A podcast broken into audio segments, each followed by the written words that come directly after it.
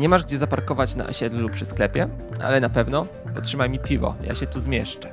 No i się mieścimy. Polskie chodniki, trawniki, drogi pożarowe i inne miejsca zawalone są nielegalnie parkującymi samochodami. Przecież każdy tu tylko na chwilkę.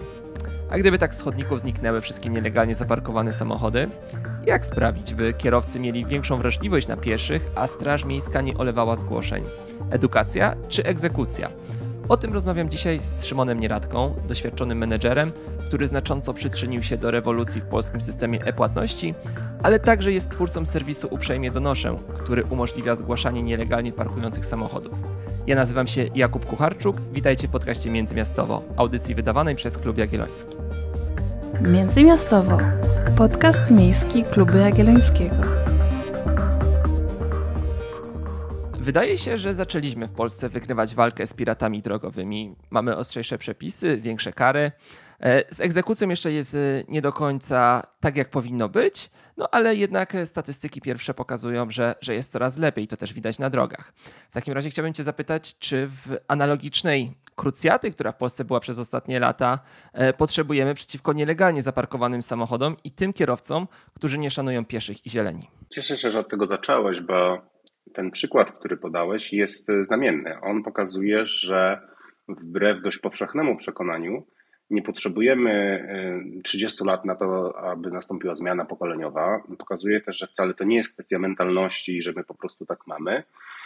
I pokazuje też, że wcale nie trzeba najpierw przebudować wszystkich miast w Polsce, żeby wprowadzić realną zmianę w zachowaniu kierowców, tylko po prostu są potrzebne relatywnie nieduże zmiany przepisów. I e, zmiana pierwszeństwie pieszych, która była zmianą kopernikańską w, w tym, w jakim sposób funkcjonują przejścia dla pieszych w Polsce, której tej zmianie byłem początkowo przeciwny, ponieważ ona jest wzorowana oczywiście na tym, co się dzieje na zachodzie, gdzie jednak bardzo często przejść dla pieszych nie ma. Dla porównania we wschodnich Niemczech przejścia dla pieszych stanowią z 10% przejść, pozostałe to są, to są tak zwane brody. U nas ma to nazwę sugerowane przejście dla pieszych. To znaczy, że zazwyczaj pieszy wcale nie ma pierwszeństwa. Ja obawiałem się rzezi. Okazało się, że jest inaczej. Było to o tyle uciążliwe, że mieliśmy zawsze jako punkt wyniesienia lata pandemiczne. Natomiast ostatnie statystyki z 2022 roku, które wyszły dosłownie kilka dni temu, policji pokazują, że ta zmiana faktycznie wpłynęła na zachowanie kierowców. A powtórzę, mówimy o w zasadzie relatywnie niedużej zmianie gramatycznej w jednej ustawie, która, co jest najciekawsze, wpłynęła na to, w jaki sposób prowadzimy samochody, zanim weszła efektywnie w życie, ponieważ media ten temat bardzo mocno podchwyciły od samego początku.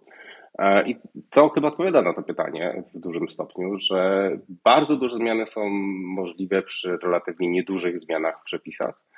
I teraz przechodząc do parkowania, e, w tej, w tej e, kategorii nie zmieniło się w zasadzie nic. Czyli na przykład osławione podwyżki taryfikatora ominęły pozycje związane z parkowaniem bardzo szerokim łukiem. Wszystkie sprawy związane z parkowaniem są w zasadzie w cenie 100 zł. Jest to kwota 100 zł, są bardzo do tego drobne wyjątki. Zazwyczaj są to pozycje, które po prostu zostały dodane do tego taryfikatora później i nie wypadało w 2006 już dodawać mandatów za 100 zł.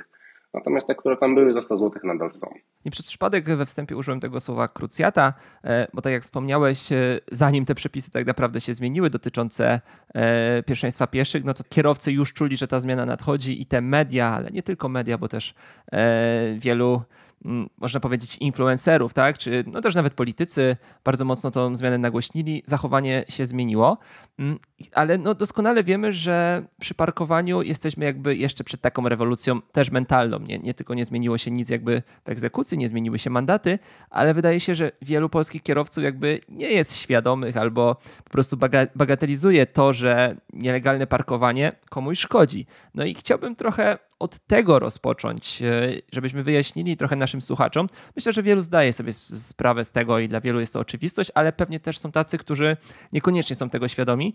Jak e, nielegalne parkowanie, parkowanie po chodnikach, trawnikach, e, na tych drogach pożarowych wpływa na nasze przestrzenie i też na naszą jakby mobilność i tego, jak ci, którzy nie są kierowcami albo akurat w tym momencie nie są kierowcami, muszą w mieście czy w konkretnych przestrzeniach funkcjonować?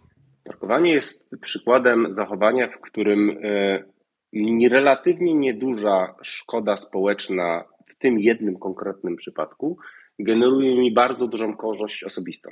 Natomiast sumowane te drobne e, uciążliwości tego zachowania powodują fatalny efekt. Ja bym to chciał porównać do wyrzucania śmieci w lesie. Jeżeli my mamy w tym momencie kontener e, gruzu wymieszanego z styropianem, to jest to bardzo kłopotliwy obecnie towar do pozbycia się w sposób legalny.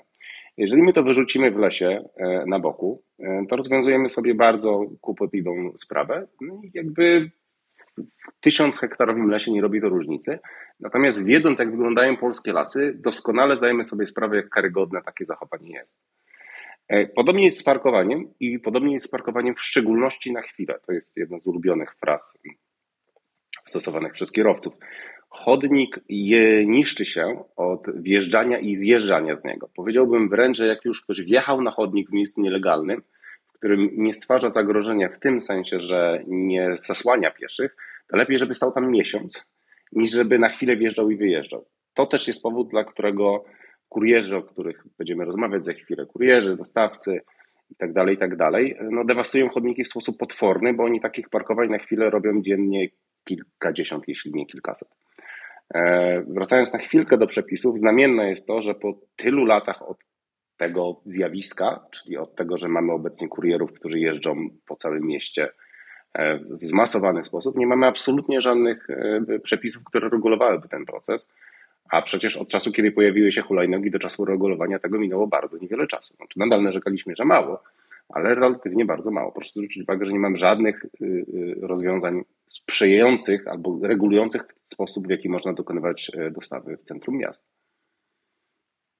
E, rozwijając dalej ten wątek, parkowanie na chodniku powoduje niszczenie tego chodnika i to jest bardzo łatwe do udowodnienia. Wystarczy sobie spojrzeć na ten obszar, w którym, na, na którym samochody parkują i ten, na którym chodzą piesi. Piesi nie niszczą chodników, nie potrafią go zalać olejem, nie potrafią zamienić go w gruz. I nie ma absolutnie znaczenia tutaj, czy e, ten chodnik jest trochę pokrzywiony, czy mało, czy to, to naprawdę nie ma znaczenia. Każdy z nas kto przeszedł po chodniku, który i został ochlapany wodą, adaptując na krzową płytkę, jest ofiarą parkowania, które tam się odbywało. Naprawianie chodników jest też y, bardzo uciążliwe i relatywnie drogie w porównaniu do, do, do łatwości, z jaką się tego typu nawierzchnie niszczy. One nie są przygotowane do tego, żeby parkować na nich samochody, które ważą obecnie po 2-3 tony. To jest w ogóle jeszcze jedna ciekawostka, że na chodniku, nawet jeżeli są wyznaczone miejsca postojowe, samochody, które mają powyżej 2,5 tony DMC, i to jest dosyć ważna rzecz, to, to jest dopuszczalna masa całkowita, a nie samochód suchy, e, w ogóle nie mogą parkować. Czyli nawet jeżeli takie miejsce mamy wyznaczone, to na niego busem wjechać nie możemy, bądź już powoli połową suwów i niektórymi samochodami elektrycznymi, które są bardzo ciężkie. E, I, i, I to jest bardzo słuszny przepis, pomimo że ma już obecnie 40 parę lat który zakłada, że chodnik po prostu pod tego typu ciężarem się kruszy i niszczy. I no, widzimy to w polskich miastach na absolutnie każdym kroku, yy, tylko chyba jesteśmy już do tego po prostu przyzwyczajeni. Zwróciłeś uwagę na ten wątek infrastrukturalny, niższej infrastruktury. Ja też chciałbym jeszcze jeden wątek dorzucić.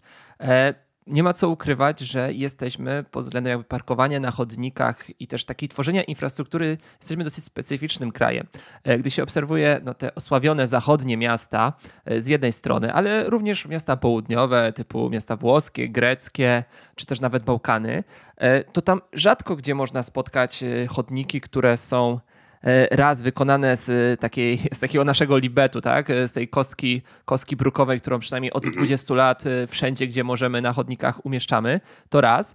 A dwa, że te chodniki są rzadko zastawione, bo oczywiście jest wiele miast w Europie, nie tylko w Europie, które mają olbrzymi problem z parkowaniem, z zaparkowanymi samochodami, również nielegalnie. Jest rozwiązywane na różne sposoby, no ale rzadko gdzie te samochody stoją na chodnikach, tak? To zazwyczaj jest właśnie parkowanie na ulicach, często E, te przyczyny tak e, popularnego trąbienia w południowych europejskich miastach biorą się z tego, że ktoś na chwilkę się zatrzymuje na drodze, włącza światła postojowe, e, światła awaryjne i, i gdzieś idzie, bo musi coś do załatwienia i wraca dwie godziny później. To jest dosyć popularny, oczywiście taki też trochę sarkastyczny model kierowcy południowca, ale no tutaj jesteśmy wyjątkiem, tak? I ktoś mógłby zapytać, no ale przecież od zawsze tak parkowaliśmy. No i chyba to też nie jest e, prawdziwe, bo przez te 20 lat e, bardzo wiele się zmieniło po pierwsze, pod względem liczby samochodów, które mamy, szczególnie na osiedlach. Jeszcze 20 lat temu, na przełomie wieków, statystycznie na mieszkanie na osiedlu przypadało około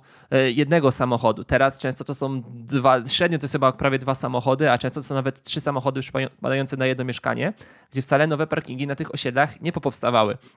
Już nie mówiąc o centrach miast, szczególnie zabytkowych, e, z tą tkanką miejską utrwaloną, które przecież też się, też się nie zmieniają. Strefy parkowania czasem płatne się pojawiają, ale jak wiemy w Polsce to jeszcze nie wymusza tego, żeby budować parkingi podziemne, co na przykład jest popularne w tych bogatszych miastach e, zachodnioeuropejskich. Więc tutaj właśnie tak wrzucając taki w trend, chciałbym zwrócić uwagę, że ten problem się nawarstwia. Tak? To nie jest coś, że, że nagle ktoś się obudził i uznał, że będzie z tym walczył, tylko to jest coś, co jest y, dosyć nowe. A jeszcze to, o czym wspomniałeś, czyli kurierzy, czyli ta rewolucja paczkomatowa, to też przecież ostatnich kilka lat, e, plus też hulajnogi, które się pojawiły i z jednej strony są zawalone e, chodniki hulajnogami, ale z drugiej mnóstwo ludzi tymi hulajnogami po tych chodnikach jeździ i jest narażone na wybicie zębów i różne inne urazy kończyn e, wynikające właśnie z tych uszkodzeń chodników i tego, że te płyty chodnikowe czy też te kostki brukowe są po prostu luźne. Zacznijmy może od nierówności chodników. Uważam, że E, ja najbardziej empatyzuję z ludźmi, którzy ciągną walizkę po tych e, chodnikach. To jest najbardziej uciążliwe. Myślę, że ludzie, którzy ciągną także bądź pchają wózek z dziećmi, też nie mają łatwo. Ludzi taranujących e, na hulajnodze pieszych, na chodników, z nimi empatyzuje się trochę mniej. Natomiast ta nieszczęsna walizka wpadająca w każdy otwór po drodze jest naprawdę zmorą. Powiedziałeś także o tym, o budowaniu parkingów. W Polsce jak w większości e, krajów kapitalistycznych, robi się rzeczy, które się opłacają. E, dlatego nie powstają w Polsce parkingi, ponieważ one się nie opłacają. A one się nie opłacają dlatego, że parkowanie jest u nas bardzo tanie. I to może brzmieć, brzmieć bardzo dziwnie. Natomiast chciałbym zwrócić uwagę na, na taki przykład. W momencie, w którym wydarzyło się znana rzecz 24 lutego ubiegłego roku, to tamtego czasu kre, ceny kredytów dla e, ludzi wzrosły o 50, gdzie niegdzie jeszcze więcej procent. Chleb podrożał o 50%. Masa produktów podrożyła, podrożała w podobnym stopniu. Natomiast żadne rzeczy nie wpływają na ceny parkowania. To jest ta rzecz, która została uregulowana ustawą odgórnie i miasto nie ma dowolności w nakładaniu tej rzeczy. To jest na tyle ważne, ustawodawca uznał, że parkowanie jest na tyle ważną rzeczą i tak krytyczną, że nie ureguluje ceny chleba, ceny kredytów, mieszkań i tego typu rzeczy, tylko właśnie koszt parkowania w centrum. Więc jeżeli mamy produkt, który jest w dużym deficycie oraz jest tani, no to w konsekwencji mamy sytuację, którą mamy. Nikt nie zbuduje e, parkingowca w Polsce przy obecnych stawkach parkowania, bo to się najzwyczajniej w świecie nigdy nie domknie. Dowód tego prosty jest tak, że e, w Warszawie jest ulica parkingowa, tam jest parking, na którym zawsze są wolne miejsca postojowe. On nie jest najprzyjemniejszy we wjeżdżaniu i zjeżdżaniu, ale dopóki on się nie wypełni, no to nie ma możliwości, żeby y, parkingowce w Polsce się opłacały. E, bardzo prosta matematyka za tym stoi. Bardzo Ci dziękuję. Przeszliśmy trochę dlaczego to jest problem i odpowiedzieliśmy sobie na to pytanie, przynajmniej mam taką nadzieję. Chciałbym nawiązać do tego wątku, który chyba dla mnie jest najciekawszy, czyli do takiego trochę e, wątku e, biograficznego, przynajmniej patrząc z Twojej perspektywy.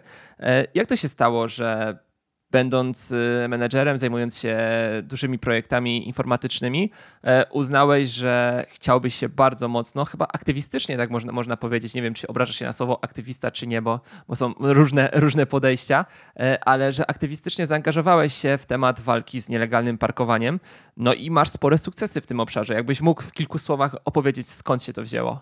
Ja się pokajam trochę na początek, bo oczywiście y, jeżdżąc samochodem robiłem taką intrygującą z dłuższej perspektywy rzecz. Miałem do pracy w linii prostej kilometr, tak jakby na mapie narysować kreskę.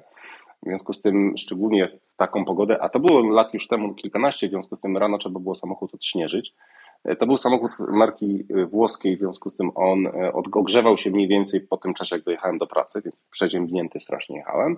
No i oczywiście tam nie było, było gdzie zaparkować, zrobiłem kilka kółek wokół tego biura. Zajmowało to w sumie pewnie 20 minut.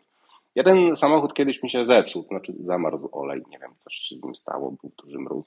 I musiałem pójść do pracy na piechotę i zorientowałem się, że y, przechodzę przez trzy parki e, i zajmuje mi to mniej więcej 10 minut. To było bardzo, bardzo intrygujące doświadczenie, pierwsze, w jakiś sposób formujące. I to nie chodzi o to, że oczywiście byłem niewiarygodnie uprzywilejowaną osobą, że miałem tak blisko do pracy, ale daje mi to do myślenia, że, że nasze przyzwyczajenie do tego, żeby wejść, wsiąść do samochodu i załatwić najbardziej proste sprawunki w przeciągu trzech minut naszego domu jest y, podstawą.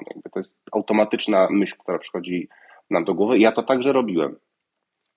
Natomiast prowadziłem kiedyś kawiarnię w swoim rodzinnym mieście, przed którą był bardzo szeroki chodnik, y, dokładnie 4,80 m i on służył do, był chodniko-jezdnikiem, to znaczy samochody parkowały równolegle na ulicy, tam gdzie były miejsca wyznaczone, e, a druga linia samochodów, jeżdżąc wzdłuż chodnika, czasami omijając w ten sposób korek, jeżeli to było możliwe, e, parkowała mm, na chodniku, jeździła po nim, niszczyła go, oblewała olejem i tak Ja byłem na to ślepy oczywiście, dopóki nie próbowałem to wystawić stolików w swojej kawiarni. W momencie, w którym otwierasz lokal i próbujesz wystawić stoliki, okazuje się, że tam stoi samochód, a po jego odjechaniu e, chodnik jest zapadnięty i oblany olejem. Naprawa tego będzie kosztowała pewnie kilkadziesiąt tysięcy złotych oraz przede wszystkim nigdy się nie wydarzy.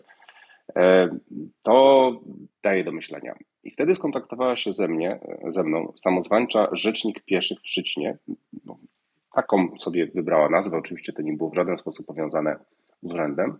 I ta osoba e, zabrała mnie na spacer po Szczecinie, mówimy w tym momencie o Szczecinie, e, i pokazała mi sytuację pieszych w starciu z parkującymi samochodami. Ona do tego doszła też w ten sposób, że powiedziała, że ona wcale nie chciała zajmować parkowaniem. I to jest teza, którą chciałbym postawić.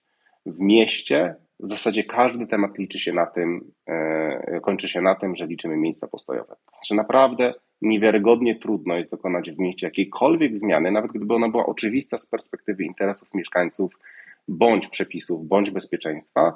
E, nie da rady dotknąć żadnego tematu, nie dotykając parkowania. W związku z tym Rzecznik Pieszych w Szczecinie w naturalny sposób stała się nagle osobą walczącą z kierowcami, którzy źle parkują, pomimo, że tego nie chciała robić. Tamten spacer w pewnym stopniu zniszczył mi życie, bo od tamtego czasu zacząłem na to zwracać uwagę i zastanawiałem się, co można z tym zrobić w kontekście najpierw mojego najbliższego otoczenia, a później e, szedłem z tym dalej, dalej i dalej. E, co jest o tyle ciekawe, że już wiele lat temu, to był jakiś 2018, jeśli dobrze pamiętam, dotarłem do wtedy zastępcy komendanta, dalej zresztą, zastępcy komendanta Straży Miejskiej w Warszawie z takim pytaniem, że chciałbym przygotować rozwiązanie, które ułatwiłoby komunikację mieszkańcom ze Strażą Miejską, po to, żeby zgłoszenia były bardziej efektywne, ale nie tylko dlatego, żeby y, ludziom, którym ten, którym ten problem przeszkadza, ułatwić życie jak najbardziej, ale empatyzując także ze Strażą Miejską, chciałem, żeby te zgłoszenia, które oni dostają, były dla nich jak najwygodniejsze w użyciu. E, I dostałem wtedy taką odpowiedź, że jeżeli chciałbym pomóc rozwiązać sytuację związaną z parkowaniem, to musiałbym zmienić przepis. I tu będziemy pewnie za chwilę mogli przejść do kolejnego wątku. Natomiast wracając jednak na chwilę do uprzejmie donoszę, przez które przeszło teraz ponad 100 tysięcy e, zgłoszeń. Nie jestem w stanie powiedzieć, ile, z tego, ile to wygenerowało mandatów. E, to jest o tyle ciekawe rozwiązanie, że ono pozwala mi rozmawiać z jednej strony z ludźmi, którzy próbują współpracować ze Strażą Miejską, z ruchami miejskimi, z tak zwanymi donosicielami, możemy ich sobie tutaj w ten sposób nazwać. Pozwala mi rozmawiać ze strażami miejskimi, bo oni dosyć często się ze mną kontaktują w bardzo różnych sprawach.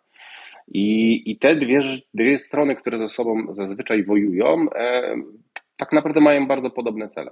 To, to daje mi taką możliwość wielo, cało ogólnokrajowego przekroju przez te, to zjawisko. Pod tym względem prawdopodobnie mam dość unikalne doświadczenia. I to pozwoliło mi narysować taki schemat współpracy e, użytkownika e, e, usług Straży Miejskiej w danym mieście, który przychodzi do takiego cyklu, że najpierw próbujemy do nich dzwonić, potem jak to nie działa, to próbujemy na nich skarżyć, Potem, jak jesteśmy zdesperowani, to dowiadujemy się i więcej idziemy do komendanta i zaczynamy odczuwać empatię, bo dowiadujemy się, ile zarabia Straż Miejska oraz jak skomplikowane mają procedury, żeby wystawić mandat. E, więc próbujemy im pomagać i próbujemy e, e, być jak najbardziej empatyczni dla nich. Ponieważ to nie pomaga, to zaczynamy skarżyć na nich znowu. Następnie przechodzimy w tryb apatii, a następnie przechodzimy w tryb zgłaszania wniosków o słupki i zamieniania pracy strażników w słupkowanie miast. I to jest taki trochę cykl, przez który przechodzą po kolei wszystkie ruchy miejskie w Polsce. Warszawa, widać to po centrum, jest już od dawna na etapie szóstym, czyli jest na etapie składania wniosków o słupki i absolutnej braku wiary w to, że Straż Miejska może ten problem rozwiązać. Trochę w ten sposób to wygląda. Natomiast moim celem od początku w przypadku uprzejmie donoszę było to, żeby uprzejmie donoszenie było potrzebne. Uważam sam fakt, że obywatel w Polsce musi dzwonić do Straży Miejskiej, żeby oni zadbali o to, co mają zapisane w ustawie, o co mają dbać. Jest to już samo w sobie dziwne. To, że ktoś jest na tyle szalony, żeby napisać rozwiązanie, które ma im w tym pomóc, no to musi, trzeba być wariatem, to to jest jeszcze bardziej dziwne. A wszystkie te osoby, które próbują współpracować, pomagać i wyręczać Straż Miejską, to też jest jakieś totalne wariactwo. Nie powinno w ten sposób działać. W takim razie chciałbym zapytać, pozostając przy tym wątku jeszcze właśnie biograficznym, z jakimi reakcjami się spotykasz? Mm, no, dobrze wiemy, że w Polsce istnieje silna emocja związana ze środowiskiem kierowców przeciwko wszystkim decyzjom tak naprawdę, które e, w ich przekonaniu są związane czy to z spowolnieniem ruchu, ograniczeniem ruchu, czy właśnie likwidacją miejsc parkingowych, o czym powiedziałeś.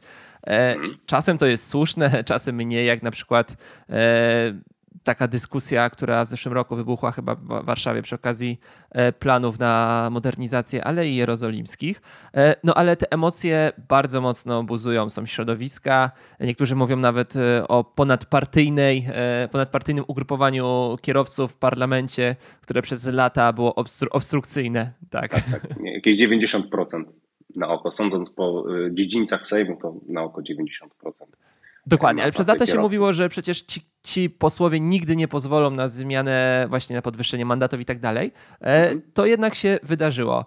E, ale chciałbym Cię zapytać, z jakimi reakcjami się spotykasz? Zarówno takimi, no, gdy na przykład robisz zdjęcie nielegalnie parkującego samochodu, jak i też gdy wspominasz o, o strażach miejskich w całej Polsce. Obszerny temat. E, zacznę od rzeczy pozytywnej coraz częściej spotykam się ze zrozumieniem, coraz częściej spotykam się też z pozytywną reakcją otoczenia.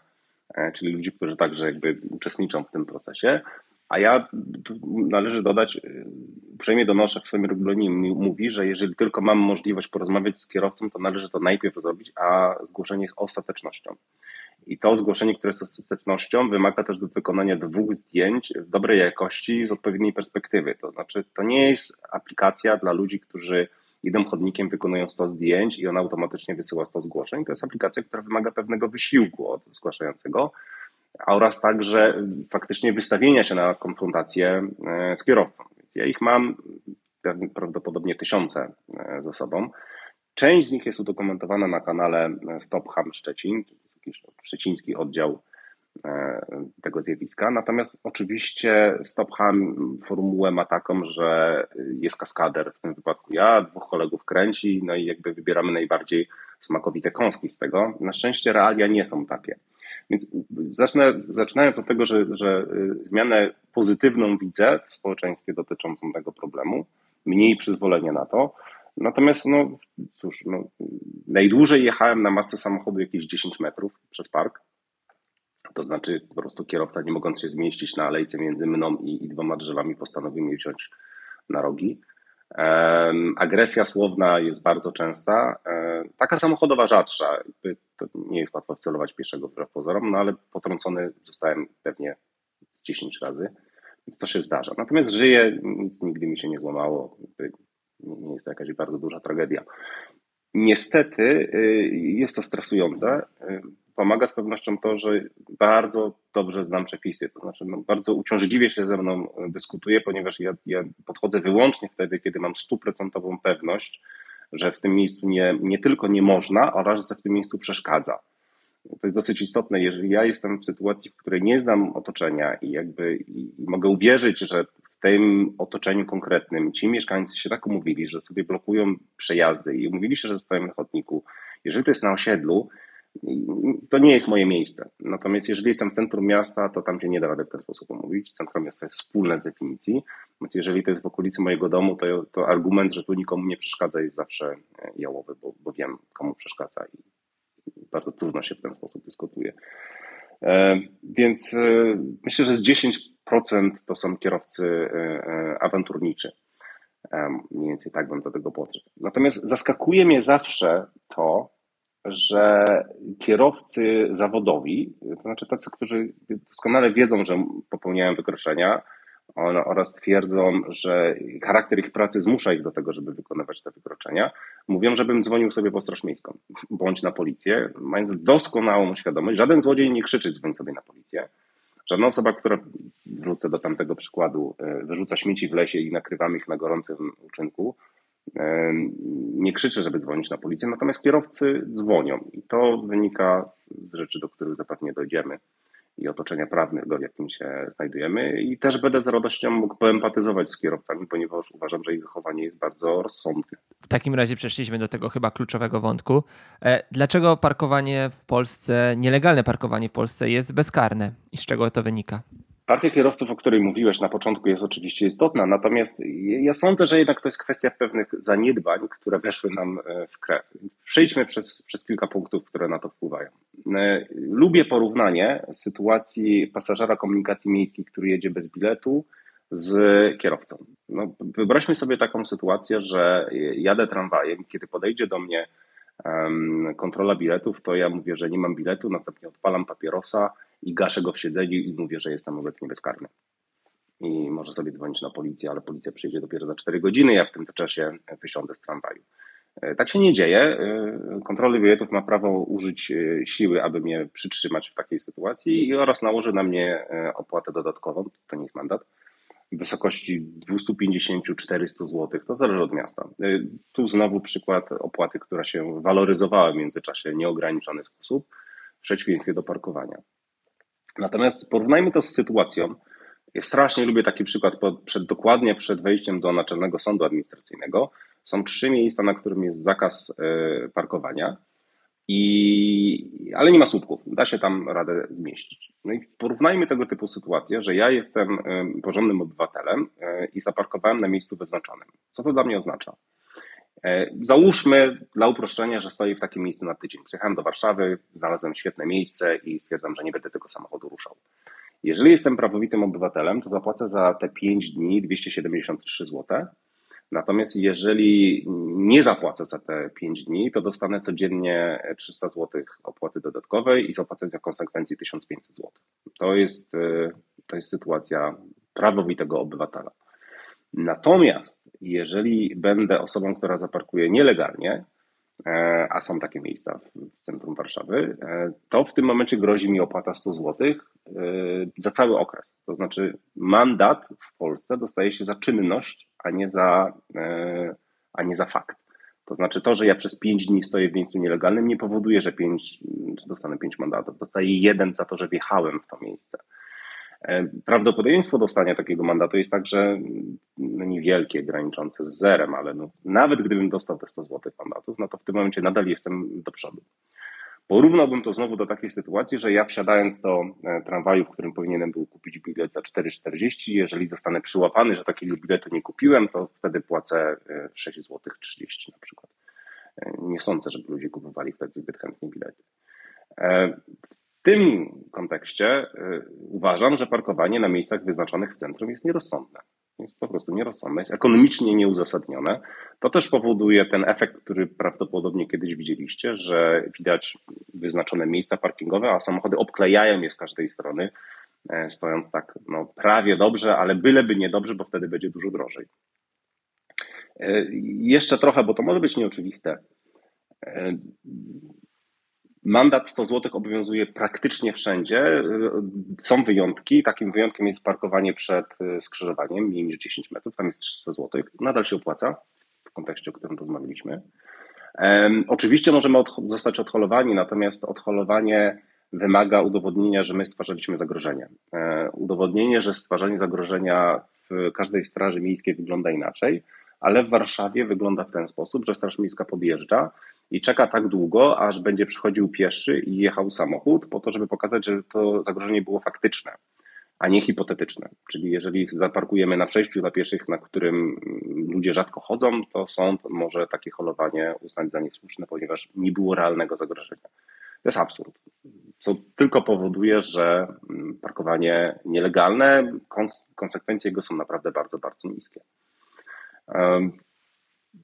Powtórzę, nierozsądnie jest w Polsce parkować na miejscach wyznaczonych i płacić za parkowanie. Rozsądnie jest parkować nielegalnie. Ja pozwolę sobie ten wątek pociągnąć dalej i podać jeszcze kilka przykładów, który dobrzy kierowcy zawodowi znają doskonale, ale nie wszyscy znają. Będę teraz adwokatem diabła i podpowiem, co należy robić.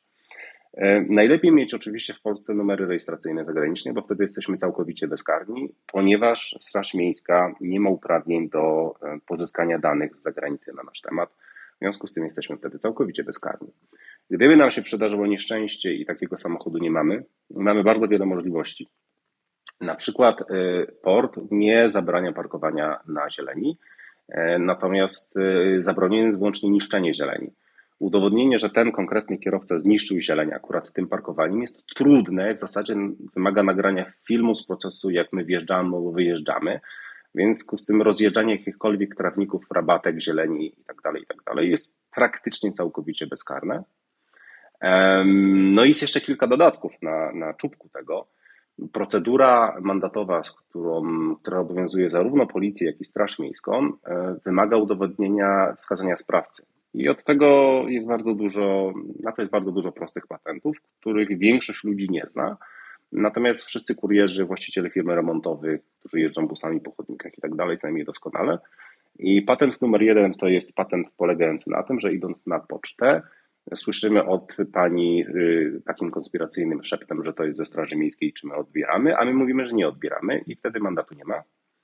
Nie ma tutaj fikcji doręczenia.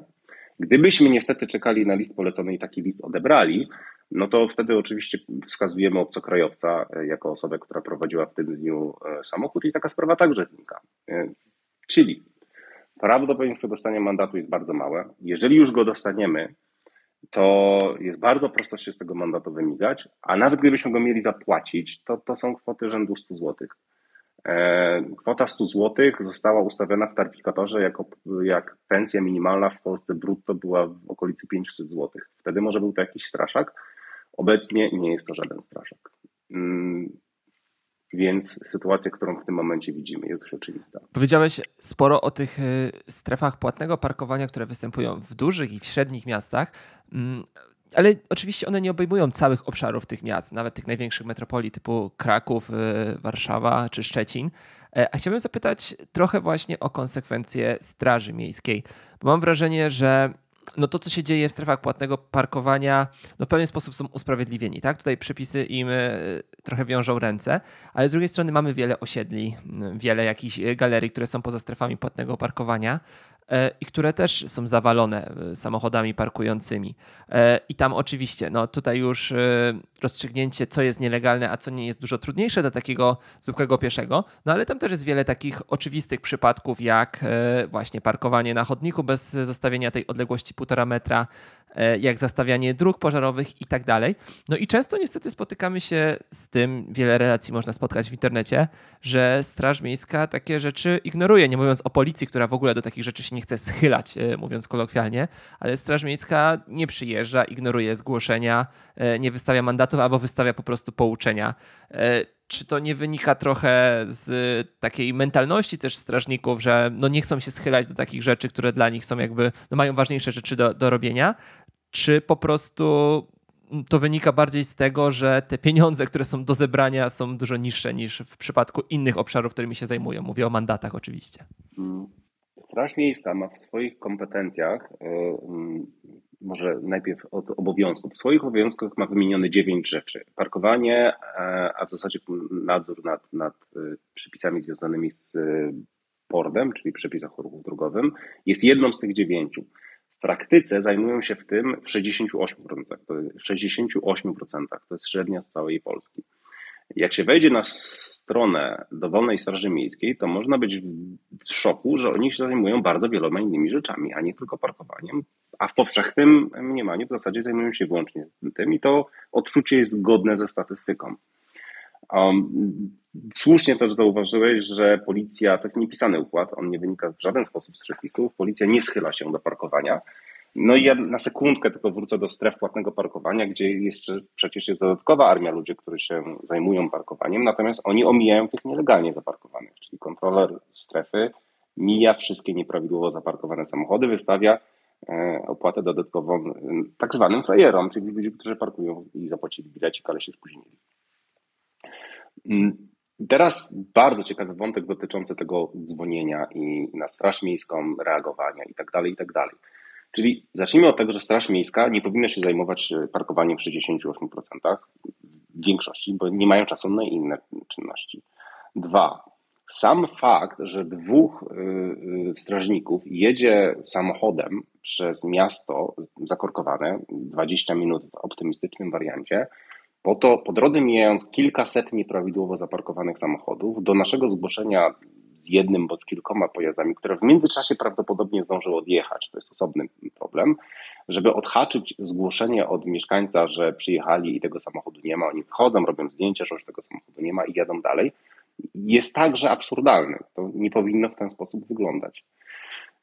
Zrobi, zróbmy sobie też taką matematykę. Ona jest obarczona sporym błędem, ale pokazuje pewną skalę. Jeżeli weźmiemy budżet Straży Miejskiej w Warszawie, e, a Straż Miejska w Warszawie jest najlepiej dotowaną Strażą Miejską w Polsce, jeżeli cokolwiek nie działa idealnie w Warszawie, to nie ma prawa działać gdziekolwiek indziej, bo to są rzędy wielkości. E, jeżeli weźmiemy budżet Straży Miejskiej, podzielimy przez ilość strażników, nie etatów, ale faktycznie strażników, to wychodzi nam, że godzina pracy strażnika z samochodem, z urlopami, z, z budynkami i tak dalej kosztuje 137 zł. Oznaczałoby to, że jeżeli strażnik nie wystawia przynajmniej dwóch mandatów na godzinę po 100 zł, to jakby to nie, nie ma sensu. E, wystawienie innego mandatu zajmuje dużo więcej godzin. Nie udało mi się takiej informacji pozyskać. Natomiast zajmuje dużo więcej godzin, czyli efektywna straż miejska, o której my myślimy, że ona zarabia na siebie, bo, bo, bo przecież kroi tych nieszczęsnych kierowców, efektywna straż miejska zarządzana prawidłowo y, odmawiałaby wystawienie mandatów za takie kwoty. To, to nie ma sensu. Co to także oznacza? Jeżeli my w zasadzie nie mamy narzędzi, e, jesteśmy bombardowani zgłoszeniami, które wyglądają porażająco. Mówimy o dziesiątkach tysięcy telefonów do Straży Miejskiej, ale nie mamy żadnych narzędzi, żeby takie zjawisko tak naprawdę rozwiązać, no to jesteśmy cały czas w głębokiej defensywie. Cały czas jesteśmy w głębokiej defensywie, mówimy, że strażników jest za mało, są zbyt mało dotowani i tak dalej, i tak. Natomiast y, nie da rady nauczyć przy obecnych cenach za dowolne produkty i usługi w Polsce, nie da rady nauczyć nikogo y, opłatą dodatkową za 100 zł, mandatem za 100 zł. Porównam znowu to do tego, nie słyszałem, nie widziałem także komunikatów prasowych, żeby było jakieś wielkie oburzenie wynikające z tego, że kontrolerzy komunikacji miejskiej nakładają opłatę w wysokości 400 zł. Nie słyszałem tego.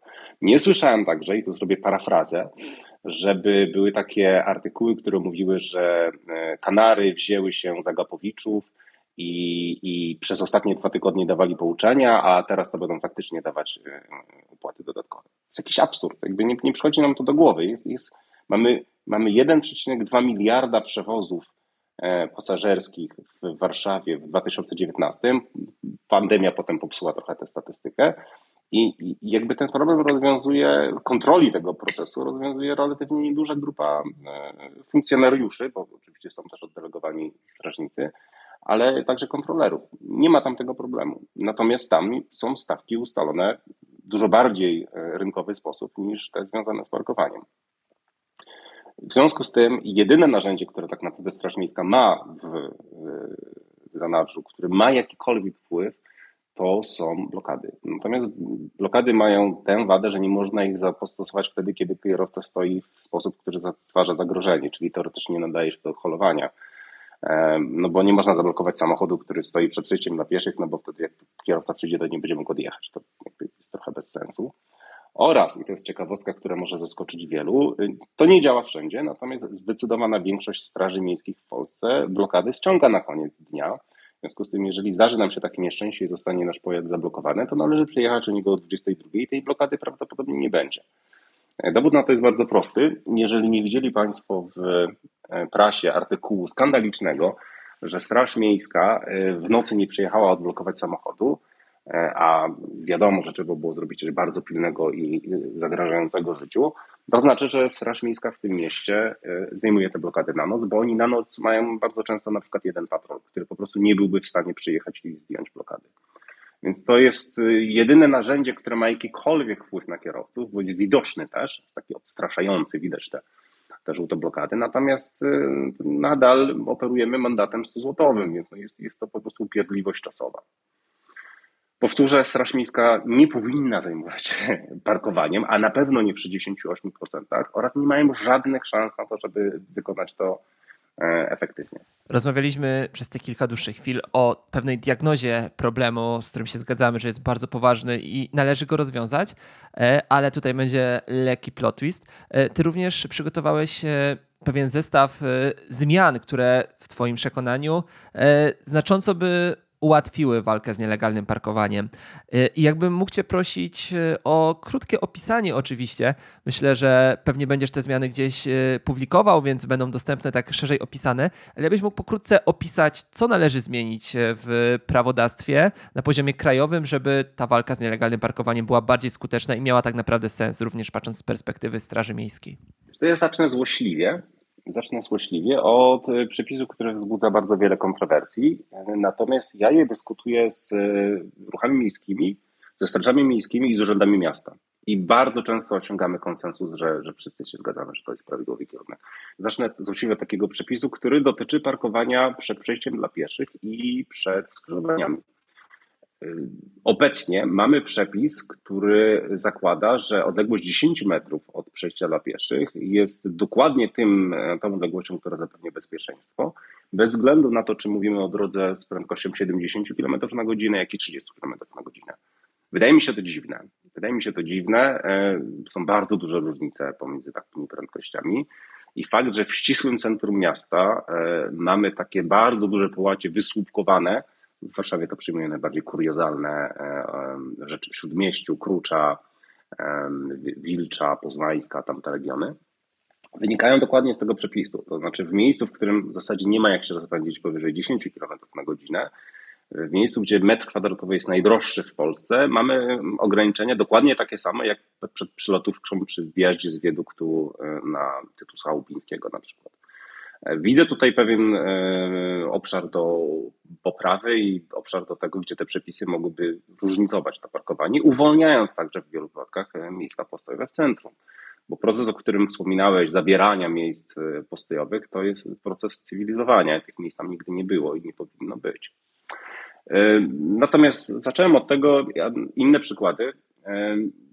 Pierwsza rzecz, przy obecnym taryfikatorze mandatów e, sama koncepcja tego, że działają one w jakikolwiek sposób wychowawczo, e, nie ma prawa funkcjonować. To musiałoby zostać one podniesione, gdyby zastosować przelicznik e, związany z płacą minimalną, to one musiałyby pójść w górę mniej więcej pięciokrotnie Podobnie zresztą nastąpiło to w przypadku przekraczania prędkości i widać, że to działa. W związku z tym aktualizacja taryfikatora w częściach związanych z parkowaniem jest niezbędna, żeby Straż Miejska miała jakikolwiek wpływ na rzeczywistość. Jedna rzecz. Druga rzecz. Bardzo, bardzo lubię tę, tę propozycję dotycząca tego, aby umożliwić kontrolerom strefy płatnego parkowania nakładanie opłaty dodatkowej za parkowanie w miejscach niewyznaczonych w strefie. Czyli zlikwidować ten absurd, w którym, znowu zrobię referencję do, do e, komunikacji miejskiej, w którym ja e, mówię e, kontrolerowi, w którym ja mówię kontrolerowi komunikacji miejskiej, że ponieważ nie było miejsc siedzących, to jadę za darmo. A dokładnie w ten sposób to funkcjonuje w przypadku parkowania. E, kontrolerzy przychodzą przez wszystkie wyznaczone miejsca, e, wlepiają opłaty dodatkowe tym, którzy nie kupili biletu, a następnie mijają cztery nieprawidłowo zaparkowane samochody nietknięte. E, chciałbym, żeby kontrolerzy w takiej sytuacji mogli wystawić opłatę dodatkową za zaparkowanie w strefie poza miejscem wyznaczonym. To jest sprawiedliwe i rozsądne. Oczywiście w takim miejscu nie można opłacić biletu i stać legalnie, no bo miasto nie może czerpać korzyści z wykroczenia. To, to nie działa. Może mieć bilecik, to nie ma znaczenia. Wychodząc y, poza strefę y, trochę, wspominaliśmy też o parkowaniu na zieleni. Sam fakt, że nie ma przepisu, który y, penalizuje, zakazuje parkowanie na zieleni jest dziwny. Obecnie jest to bardzo trudne w windykacji. Uważam, że powinien port zostać zaktualizowany tak, żeby sam fakt wjechania na miejsce, w którym jest zieleń, była zieleń, już jest to przeznaczone na zieleń było e, zabronione. Mamy w przepisach też na przykład coś takiego jak sugerowane przejścia dla pieszych, na których, uwaga, niespodzianka, nie ma zakazu parkowania. Więc gdyby byli Państwo w mieście, w którym są sugerowane przejścia dla pieszych, zachęcam, są to darmowe miejsca w centrum e, postojowe. Ciekawy przykład także. Proszę zwrócić uwagę, że jazda wzdłuż chodnika obecnie jest e, zagrożona mandatem w wysokości 1500 zł. Natomiast jeżeli już dojechaliśmy wzdłuż tego chodnika gdzieś i sobie zaparkowaliśmy na przykład pod ścianą budynku, to to jest 100 zł. To się nazywa parkowanie z dala od krawędzi jezdni. To jest jeden absurd, dość dziwny. Natomiast drugi absurd polega na tym, że Straż Miejska nie ma w kompetencjach e, karania za jazdę. Jak samochód się porusza, to on znika. Stąd są te e, takie mm, społecznicy nazywają to wiarę w teleportację. Znaczy, jeżeli samochód pojawił się w jakimś miejscu, do którego musiał dojechać wzdłuż chodnika, przejechać przez zieleń i tak dalej, i tak dalej, to jakby nie da rady ukarać kierowcy za tę czynność. Można go ukarać wyłącznie, że się teleportował pod tamtą ścianę. A Straż Miejska w ogóle nie ma możliwości karania za jazdę. Co to oznacza? Gdyby Straż Miejska podchodziła do nas w celu ukarania nas za parkowanie w miejscu nielegalnym, to my po prostu ruszamy samochodem i Straż Miejska y, y, y, znikamy nagle. Jest to wspaniały widok. Strażnicy podnoszą ręce i odchodzą. Uważam także, że w obecnej sytuacji przepis o tym, że holować można wyłącznie w sytuacji, w której pojazd stwarza zagrożenia, bez zdefiniowania, czym jest zagrożenie, a dokładnie ten problem mamy w przepisach, czyli definiujemy coś, ale nie, nie powołujemy się na to, e, jest kłopotliwy i wymaga poprawy. Sugestia jest taka, żeby zlikwidować zapis dotyczący zagrożenia i żeby strażnik mógł podjąć decyzję, w której sytuacji holować można bądź nie. E, obecny przepis z pewnością nie działa. Z rzeczy ciekawych jest także wprowadzenie powiększonego mandatu za czyny chuligańskie. E, brzmi to być może zabawnie, natomiast e, my mamy definicję w kodeksie karnym, co to jest występek chuligański. Ja chciałbym, żebyśmy się nad nim chwilę zastanowili. Ja go zacytuję. Występek chuligański to jest czynienie nieznatną do użytku cudzej rzeczy, jeżeli sprawca działa publicznie i bez powodu albo z oczywiście błahego powodu, okazując na to rażące lekceważenie porządku prawnego. Zaryzykowałbym stwierdzenie, że 5% parkowania z pewnością e, tę definicję wyczerpuje e, i są to wyjątkowo uciążliwe przypadki. Kolejnym obszarem to są mandaty dla obcokrajowców. Wspominałem na tym. Bardzo prosty brak jednego przepisu powoduje, że mając e, popularne w centrum samochód z czeskimi numerami rejestracyjnymi, bądź popularne na zachodzie dla odmiany samochody z niemieckimi numerami rejestracyjnymi, jesteśmy całkowicie bezkarni dopóki nie zrobimy czegoś na tyle ordynarnego, że nas odholują. Ale powtarzam, Straż Miejska w Szczecinie holuje półtora pojazdu dziennie. No musimy bardzo mieć duży niefart w tej lotarii, żeby na coś takiego trafić. E, tych przykładów jest więcej, ale poruszę jeszcze może dwa. Jeden dotyczy uregulowania e, sprawy związanej z dostawcami. E, nie mamy żadnych wytycznych dotyczących tego. Dostawy małych paczek są robione w ścisłym centrum, bardzo dużymi samochodami. Nie ma stref dla dostaw. Jeżeli są, to one są zrobione za pomocą znaków ogólnych, które powodują, że egzekwowanie przepisów w tym miejscu jest bardzo trudne.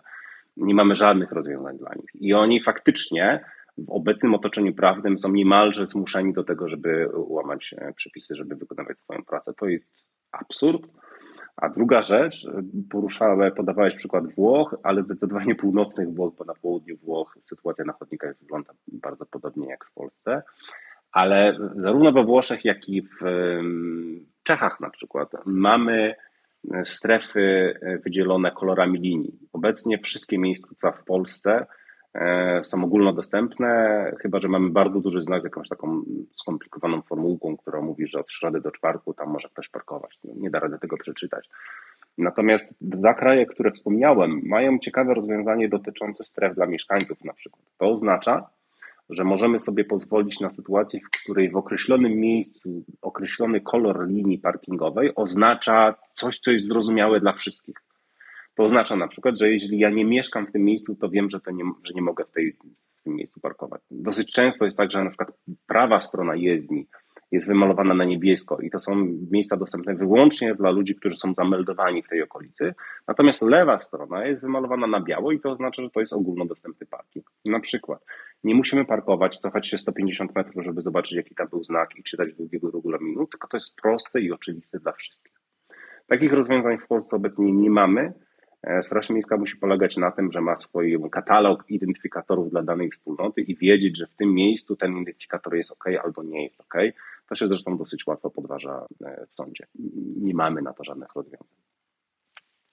E, tych przykładów jest więcej, natomiast powtórzę, wszystkie one są dyskutowane w tym szerokim gronie i widzę dużo, e, dużo zbieżności w celach, przed którymi stoją e, te trzy teoretycznie bardzo zwaśnione e, strony, bo dyskusja na temat tego, czy ilość miejsc w centrach miast jest wystarczająca, czy niewystarczająca, jest osobną dyskusją. Natomiast fakt, że ja mogę samochodem prywatnym zdewastować świeżo wysiany trawnik i nie prowadzi mnie to absolutnie żadne konsekwencje, a w najgorszym wypadku zapłacę 100 zł, jest absurdem, co do którego zgadzamy się wszyscy. I widzimy zresztą to, i naprawdę jestem o tym głęboko przekonany, wychodząc często ze swojej bańki e, osób, które się tym problemem zajmują, że przyzwolenie społeczne na to, żeby de dewastować infrastrukturę, którą widzimy świeżo odremontowaną, szczególnie tę poświęconą pieszym, e, przyzwolenie społeczne na to jest coraz, coraz mniejsze. W takim razie ostatnie moje pytanie. Kończymy już powoli nasz, naszą rozmowę. E, czy wierzysz, że w najbliższych miesiącach e, te postulaty, te tematy przebiją się do takiej ogólnopolskiej dyskusji? Pewnie już nie w tej kadencji Sejmu, ale czy uważasz, że jest jakby potencjał polityczny do tego, żeby ten temat jakoś wkrótce zmienić? Zbierając te propozycje i rozmawiając z ludźmi w całej Polsce, y, są takie rzeczy, o których ja nie byłem odważny wystarczająco o tym, żeby, żeby o nich pomyśleć. Natomiast rozmawiając z ludźmi, którzy są także pracownikami ministerstw bądź urzędów w miastach, które współpracują z ministerstwami, ponieważ są w jakiś sposób w forpoczcie zmian w Polsce, e, jestem o tym głęboko przekonany. Uważam, że osiągnęliśmy próg i mamy świadomość, że nie da rady wcisnąć więcej miast, więcej samochodów do miast. E, I coś z tym problemem trzeba zrobić. Jestem głęboko przekonany, że ta zmiana nastąpi. Jeżeli ktoś by mnie trzy lata temu zapytał, czy e, obecna władza zmieniłaby coś na niekorzyść kierowców, a na korzyść pieszych, to bym się założył i gdybym się założył rękę, to nie miałbym obecnie tej ręki. Więc wydaje mi się, że to już też nie ma w tym momencie barw, e, barw e, politycznych. E, przekonanie o tym, że coś należy w tej sprawie zmienić, e, narasta, e, także po stronie społeczeństwa. Więc ja nie mam co do tego wątpliwości. Z której strony to przyjdzie, czy to się wydarzy w najbliższym czasie, to na pewno będzie etapami. Natomiast też zwracam uwagę, że bardzo wiele tych zmian nie wymaga zmian ustawowych, ponieważ często dość ogólną ustawę następnie doprecyzowuje mm, rozporządzenie ministra, które ogranicza pewne rzeczy na przykład. W związku z tym czasami to są przynajmniej technicznego punktu widzenia dużo prostsze zmiany niż konieczność przejścia pewnej ścieżki legislacyjnej. E, nie mam najmniejszych wątpliwości, że w, tej, w tych przepisach e, będą zmiany. Bardzo Ci dziękuję w takim razie za rozmowę. E, o parkowaniu w Polsce, szczególnie o tym nielegalnym i o tym, jak to ukrócić, rozmawiałem dzisiaj z Szymonem Nieradką, aktywistą, menedżerem, ale również twórcą portalu uprzejmie donoszę, gdzie możecie zgłaszać e, nielegalnie parkujące samochody. Wymaga to jeszcze sporo zaangażowania, ale miejmy nadzieję, że już wkrótce e, ten problem zostanie rozwiązany systemowo. Bardzo Ci dziękuję za rozmowę. Dziękuję. Międzymiastowo. Podcast miejski Kluby Jagiellońskiego.